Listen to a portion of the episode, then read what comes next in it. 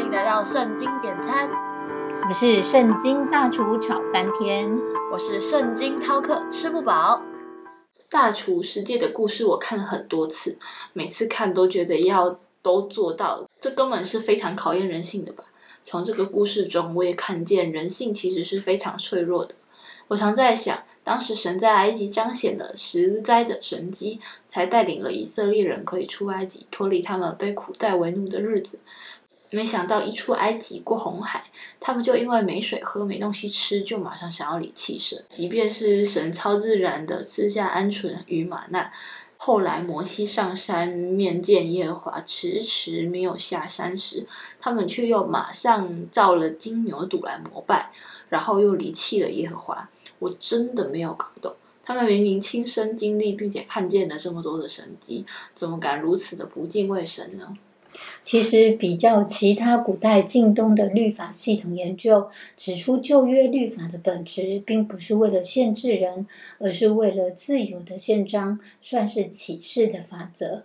而这其中有些较长的或是重复的经文，都算是以色列人较困难遵守的部分。所以才会多做特别的提醒。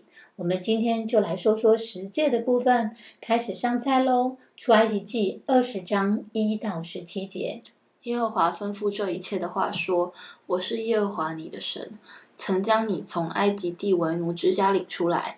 除了我以外，你不可有别的神，不可为自己雕刻偶像，也不可做什么形象，仿佛上天下地和地底下水中的百物。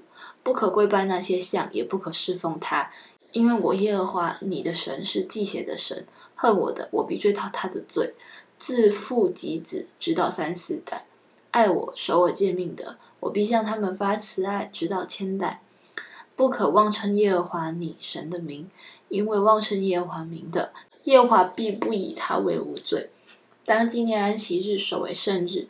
六日要劳碌做你一切的工，但第七日是向耶和华你神当守的安息日。这一日，你和你的儿女、仆婢、牲畜。并你城里寄居的客旅，无论何工都不可做，因为六日之内，耶和华造天地海和其中的万物，第七日便安息，所以耶和华赐福于安息日，定为圣日。当孝敬父母，使你的日子在耶和华你神所赐的地上可以长久。不可杀人，不可奸淫，不可偷盗，不可作假见证陷害人，不可贪恋人的房屋，也不可贪恋人的妻子、仆婢。牛驴，并他一切所有的。整体来说，十诫的发言对象都是你。用单数的目的是要每条诫命都是直接要求每个人去遵守。在旧约的律法当中，只有十诫是神亲自发言，他以“我是耶和华”来开头，等于是神在启示他自己的经验。第一诫是。不可以有别的神，这个命令是要以色列人不可以敬拜其他神。第一条诫命是所有律法的基础，主要是要尊敬神的独一性。第二诫不可以雕刻偶像，第三诫不可以妄称神的名，第四诫要守安息日，第五诫要孝敬父母，第六诫不可杀人，第七诫不可奸淫，第八诫不可偷盗。第九戒不可做假见证陷害人，第十戒不可贪心。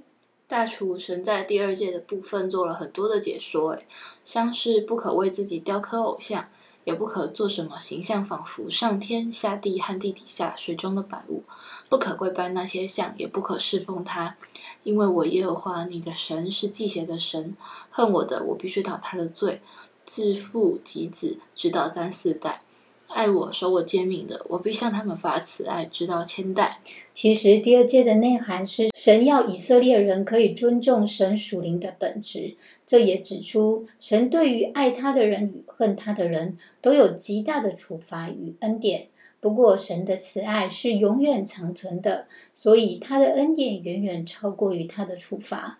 当然，不能妄称耶和华的名，这一点也是很重要的。所以，犹太人为了避免触犯这条律法，因此从来不提神的真名，而是以阿多奈来代替神的名。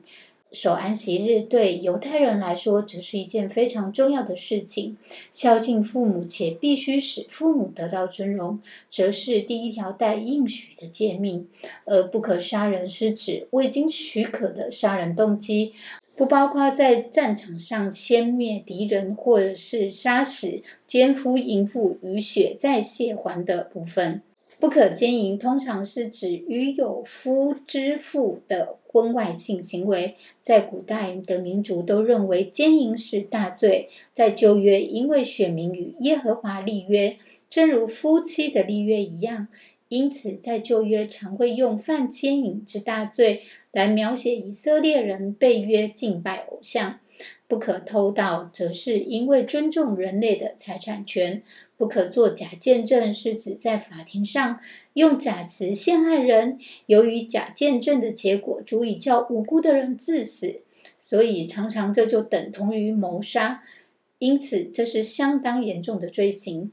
不可贪心，是指指出任何内心的动机。不可贪图别人的房屋列为优先。不可贪恋别人的妻子也很重要。大厨听你解说十戒之后，我真的觉得神真的太了解人类的人性了。神从第六诫到第九诫指出了我们该去禁止那些外显的罪行，到第十诫更是指出我们内心的动机，哪些是人内心的贪恋，以及对于无法以正当手段获得可想之物。我现在真的觉得遵守十诫是神对人的一种祝福。当我们能够做到尊重神。并以神的诫命为独一处事的标准，尊重神属灵的本质，去敬畏他，不以他的名去起假誓得罪他，并遵守他所定的安息日去欢喜安息敬拜他。且孝敬尊荣父母，能去得到神所应许的祝福；又遵守不杀人、不犯奸淫、不敬拜偶像、不偷盗、不作假见证、不贪心这些会使人陷入罪里的事，这样不仅不会得罪神，还能得到神的看顾与恩典。所以遵守十诫真的是太重要了。记得锁定圣经点餐，一起来找圣经大厨点餐哦！我们下回见啦，拜拜，拜拜。